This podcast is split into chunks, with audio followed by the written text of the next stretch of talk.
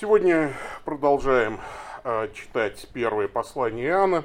Сегодня у нас 5 глава с 9 по 12 стихи.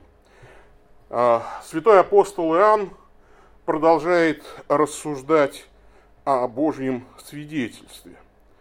Действительно, Божье свидетельство достойно нашего доверия, потому что человеческим свидетельством часто веры нет. Не так давно я прочитал забавную историю. Есть такая в Канаде, в Торонто, компания Food Fortune Burger. И она назвала все свои бургеры и прочие пункты меню как канцелярские принадлежности. Есть такая специальная стиралка с белой доски, бургер называется, силикон keyboard cover, да, то есть, такой чехол для клавиатуры, подставка алюминиевая под ноутбук, картошка фри называется, беспроводная мышь, и так далее. И поэтому, это сделано для того, чтобы сотрудники офисов могли по бухгалтерии проводить обеды как покупку расходных материалов. Потому что, приходит тебе чек, ты накупил там всякой офисной ерунды, и по их законодательству это нормально. Расходные материалы вычитаются из налогооблагаемой базы, а обеды нет. Правда, конечно, на месте тамошних налоговиков я бы поинтересовался, почему они так много мышек покупают себе каждый день, почему они ломаются. В России вообще это, кстати, не прокатит. Я обсудил с бухгалтерами эту проблему, и они говорят, это у них все расходники, а у нас бухгалтер потребует в конце года все купленное и неотгруженное проревизировать и предъявить. А если вы это все списываете, то опять же нужны все будут акты на списание и обоснования для списания. А на те же мыши сейчас еще ужесточается законодательство, еще должны быть акты о правильной утилизации. Проще просто себе обед заказать. Но люди пытаются друг друга обманывать, как-то чуть-чуть облегчать бремена там друг друга, как они это говорят. Поэтому человеческим свидетельством даже на чеке не всегда есть вера. Апостол Иоанн говорит о том, что если мы принимаем свидетельство людей, то Божие свидетельство больше. И каждый из нас может быть уверен, что если Бог что-то сказал, то здесь точно нет никакого подвоха, здесь точно нет какого-то, такого человеческого подхода, попытки кого-то обмануть. Мы должны верить Божьему свидетельству. И следующий свой фрагмент евангелист Иоанн строит по принципу, такого классического рассуждения, причем античного рассуждения. Здесь есть тезис, здесь есть доказательство тезиса и есть вывод. Что, почему и что теперь? На 3 вопроса отвечает этот следующий фрагмент. Давайте его прочитаем. 1 Иоанна, 5 глава, с 9 по 12 стихи. Если мы принимаем свидетельство людей, то свидетельство Божие больше, потому что это и есть свидетельство Божие, что Он засвидетельствовал о Сыне Своем. Верующий в Сына имеет свидетельство в себе самом. Неверующий Богу сделал его лжецом, потому что не уверовал во свидетельство, которым Бог засвидетельствовал о Сыне Своем. А свидетельство в том, что Бог дал нам жизнь вечную, и эта жизнь в Сыне Его. Имеющий Сына имеет жизнь, не имеющий Сына не имеет жизни. Мы должны верить Божьему свидетельству. И на 3 вопроса здесь отвечает святой Иоанн. Первый вопрос, что? О чем вообще идет речь? В чем заключается это свидетельство? Свидетельство в том, что Бог даровал нам жизнь вечную, и эта жизнь в Сыне Его. То есть здесь такой образ, что Сын Божий как такой сосуд с вечной жизнью. Таково внутреннее содержание всех свидетельств, о которых Иоанн говорил выше, небесного, земного, А еще вот есть свидетельство внутреннее. Это свидетельство каждый из нас имеет в себе самом. Потому что мы приняли Христа. А во Христе есть жизнь вечная. Как вот бывает лекарство в капсуле, да? Вот само действующее вещество вот в некой оболочке, чтобы удобно было принимать это лекарство. Крещение, о котором мы говорили, да, в прошлый раз, во Христа, рождает нас в жизнь вечную. Причащение тела и крови Его питает в нас эту жизнь. Дары Духа Святого, подаваемые нам через Христа и в таинстве миропомазания, сохраняют эту жизнь в нас. Ну и, наконец, наша собственная вера во Христа дает нам уверенность в том, что только во Христе мы имеем вечную жизнь. Но почему это так? Почему мы должны этому верить? Иоанн говорит, если мы принимаем свидетельство людей, то свидетельство Божие больше, потому что это есть свидетельство Божие, что он засвидетельствовал о Сыне Своем. То есть здесь он как бы два аргумента нам приводит. Во-первых, свидетельство Божие больше, потому что Бог больше человека. Богу органически не свойственна ложь. Да, знаете, что о природе лжи многие философы рассуждали, в частности, самое, наверное, остроумное рассуждение, облеченное в художественную форму, у Джонатана Свифта мы встречаем, когда в 4-м путешествии Гулливера в страну гуигнгнмов он попадает в страну говорящих лошадей, не затронутых, естественно, грехопадением, разумных лошадей, вот, поскольку грехопадение на человеческий род распространяется, и там оно достигло своего просто дна в виде вот этих человекообразных, одичавших представителей Homo sapiens, которых там называют еху. А лошади не знают, гуигнгнмы, да, разумные лошади не знают, что такое ложь. И когда Гулливер им рассказывает о том, как устроено человеческое сообщество, он долго не может подобрать соответствующее определение. Единственное, что он придумывает, он говорит, что мы иногда говорим то, чего не было. И гуигнгнмы долго удивляются, а зачем вы это делаете? То есть зачем говорить то, чего не было? Ведь нам язык дан для того, чтобы мы как-то друг другу сообщали о том, как все вот вокруг устроено, что мы хотим есть, там, или что у нас что-то болит, или мы там рассуждаем о поэзии, или еще как-то. А зачем говорить то, чего не было?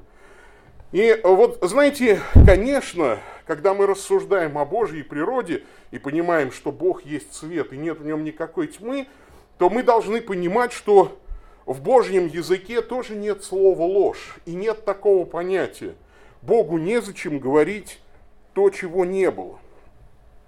Ну, а второй аргумент у Иоанна здесь: свидетельство Божье больше, потому что это свидетельство он засвидетельствовал о Сыне Своем, потому что Сын Его Бога-человек. И вот эту совершенную Божью природу он даровал нам через свое воплощение.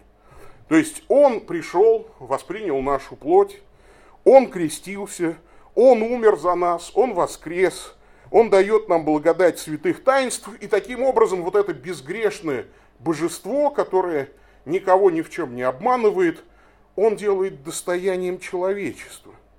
И если мы в наших житейских отношениях принимаем свидетельство обыкновенных людей, 2 или 3, то мы должны поверить свидетельству самого Бога.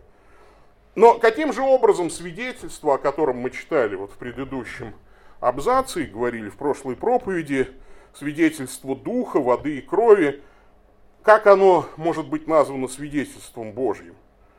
Дух есть Дух Божий, и это свидетельство Божие. Свидетельство воды и крови тоже свидетельство Божие, потому что вода и кровь были неотъемлемыми признаками мессианского пришествия Сына Божьего. Не по своей природе, вот, они должны иметь в деле спасения вот такую же важную роль. Вода крещения соединяется с голосом Бога Отца и свидетельством крестителя. Я не знал его, но пославший меня крестить в воде сказал мне: на кого увидишь духа сходящего и пребывающего на нем, тот есть крестящий Духом Святым. Ну а второе, крестная смерть сопровождается событиями, предсказанными и свидетельствующими об умершем как об истинном Мессии. Поэтому совершенно законно этих свидетелей признавать божественными свидетелями.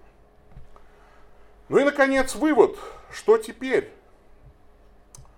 Каков же вывод здесь делает святой евангелист Иоанн? Что нам нужно? И первый же вывод, который вот он здесь делает, он такой странный. Имеющий сына имеет жизнь. Не имеющий сына Божий не имеет жизни. Что это значит? Веровать, вот дальше, да, второе повеление, веровать в Сына Божия, нам более понятно. А что значит иметь сына? Греческий глагол эхо означает, иметь в собственности, то есть схватить, и чтобы это у тебя было. И вот возникает вопрос, неужели Иоанн просто говорит о вере во Христа? Часто мы думаем так, что раз речь идет о вере во Христа, то иметь Сына Божьего, это значит, просто внутренне, интеллектуально соглашаться со всем тем, что написано в Евангелии. Но на самом деле нет. Потому что тут сказано, что нужно и верить, и иметь. А как это? Как можно вообще о Боге-человеке сказать, что он есть у меня? Это интересный вопрос о природе собственности или о природе владения, о природе имения. Можно ли сказать, что у меня есть компьютер? В принципе, можно сказать, но только в том случае, если я им пользуюсь. А если я его купил, и он просто стоит у меня дома не распакованный, то можно ли сказать, что он у меня есть? Юридически, да. Юридически у меня есть на него права, у меня есть чек, я могу его продать, подарить, могу выбросить на помойку, но я с ним никак не соприкасаюсь. Есть ли у меня гитара? Да, если я на ней играю. Например, я тут рассуждал и думаю, у меня дома в ящике валяется зафун, есть такой инструмент тоже. Я его когда-то купил, минутному порыву поддавшись, но так и не выучился на нем играть. Он валяется уже несколько лет. Есть ли он у меня? Юридически есть, но по правде нет. А теперь пойдем дальше. Вот скажите, если мы купили хлеб, и он у нас дома в хлебнице лежит, можно ли сказать, что у нас есть хлеб? Если задать вопрос, жена, хлеб есть? В том смысле, надо ли еще покупать? Тогда есть. Но если мы его не едим, то нет смысла, нет никакой разницы, лежит он у нас в хлебнице или он еще лежит в магазине. Заплачены за него деньги или нет? Никакой разницы нет до тех пор, пока ты хлеб не съел. Если вы его не едите, то он напрасно у вас лежит. Его у вас нет. Он не приносит вам того действия, ради которого он был приобретен. Именно поэтому очень часто отношения с Богом так связаны с пищей. Через пищу, через вкушение с дерева познания добра и зла человек впал в преступление. Через вкушение Слова Божьего он становится информированным человеком о Божьей воле. В Ветхом Завете обязательно нужно было есть от жертвы, в том числе и от пасхальной жертвы, потому что иначе, это тебя никак не касалось, и нужно было окропиться кровью. В Новом Завете Церковь обязательно говорила о Евхаристии, И даже в вечности мы будем пировать в Царстве Божьем. То есть можно сказать, что пищу имеет тот, кто ее ест, а не просто коллекционирует. Вы имеете только то, с чем вы соприкасаетесь. И поэтому глупо уповать людям, которые раз один там уверовали или крестились, а потом Христос у них оказался где-то на периферии их жизни. Они не соприкасаются с Христом, и жизнь их угасает. Они умирают духовно. А где мы можем соприкоснуться с Христом, чтобы иметь Сына Божьего и иметь жизнь? В широком смысле мы соприкасаемся с Христом в церкви, где двое или трое собраны во имя Мое. В таинстве крещения мы облекаемся в Христа. Апостол Павел говорит: «Все вы во Христа крестившиеся, во Христа облеклись». А Августин, например, говорит, что даже младенцы не имеют жизни, если не имеют Христа. В крещении мы облекаемся в Христа. Кто не крещен, в Христа не облекся. Он не имеет Христа. Но это лишь начало. Конечно, мы получаем Христа в таинстве Евхаристии. Поэтому, когда есть прежде освященные святые дары, и обычно в католических храмах у нас здесь нет табернакула, да, но обычно на этой стене за алтарем еще есть табернакл. Там это такой сейф, в котором хранятся освященные уже дары. Это подлинные тело и кровь Христова. Поэтому, когда есть табернакл, служители, входя, не просто кланяются, да, не просто мы воздаем поклоном почтение изображением священным, а тогда служители преклоняют колени, потому что здесь не просто уже икона, а здесь сам Христос под видом хлеба и под видом вина. Едущий и пьющий, едущий тело мое и пьющий кровь мою, имеет жизнь вечную, говорит он. Конечно, в чтении Писания мы соприкасаемся с Богом.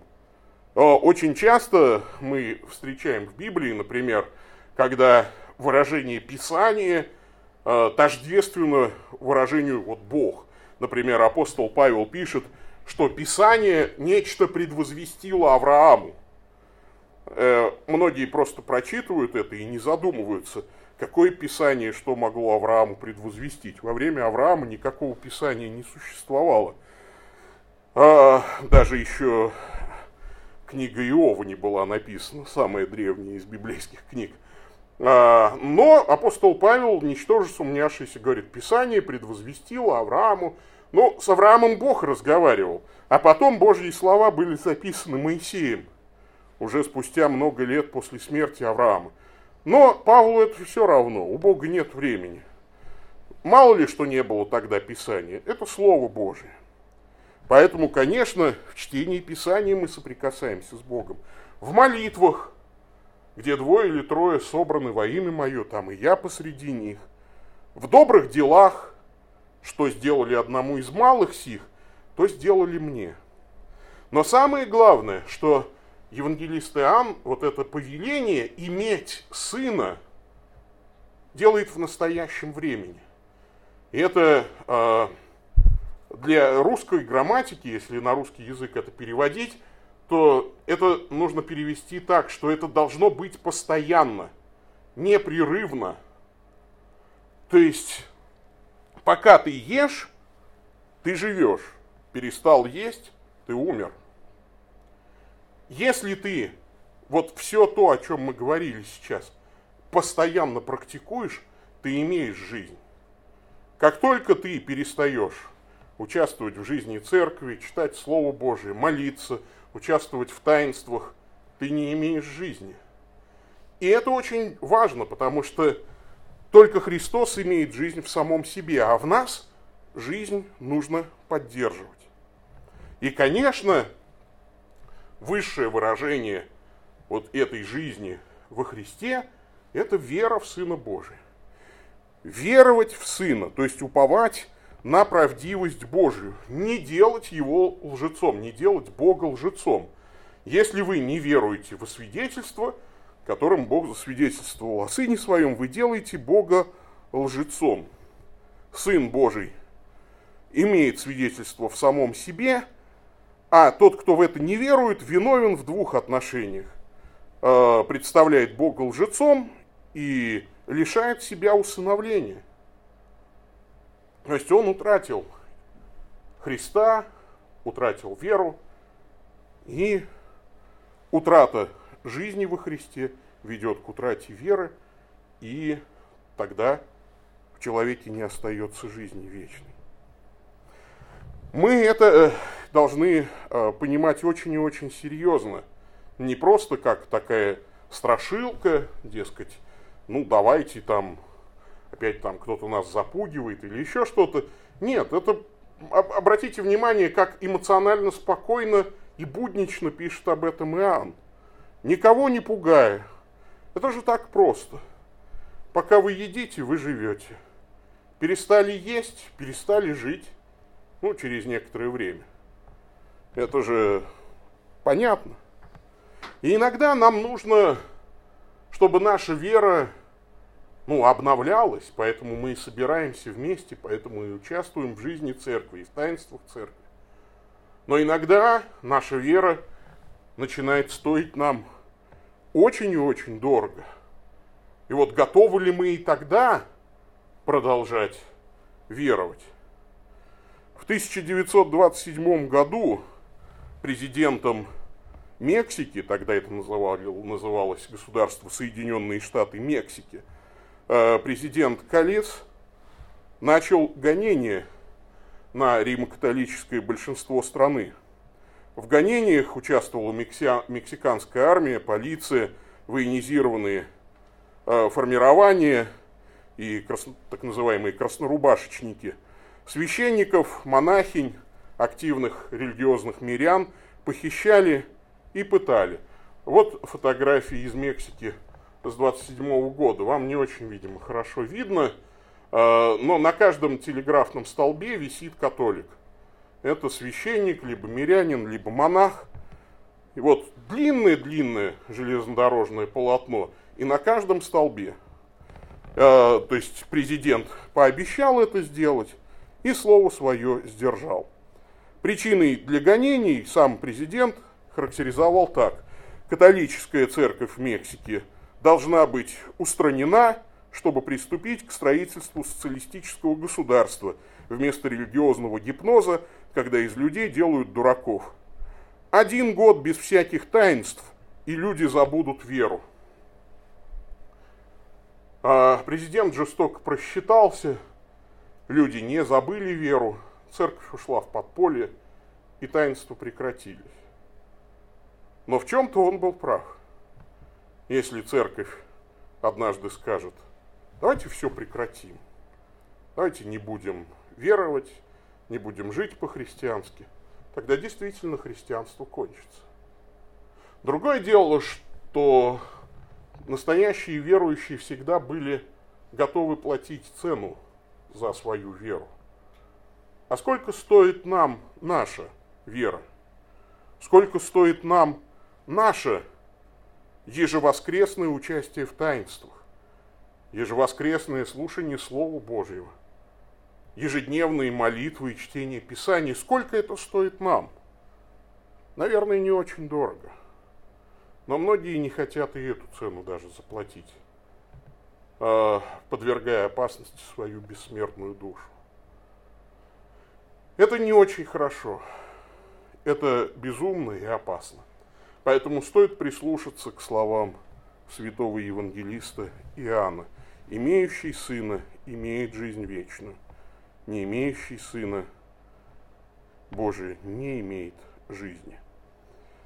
Об этом мы будем с вами молиться. И об этом давайте будем помнить и дальше.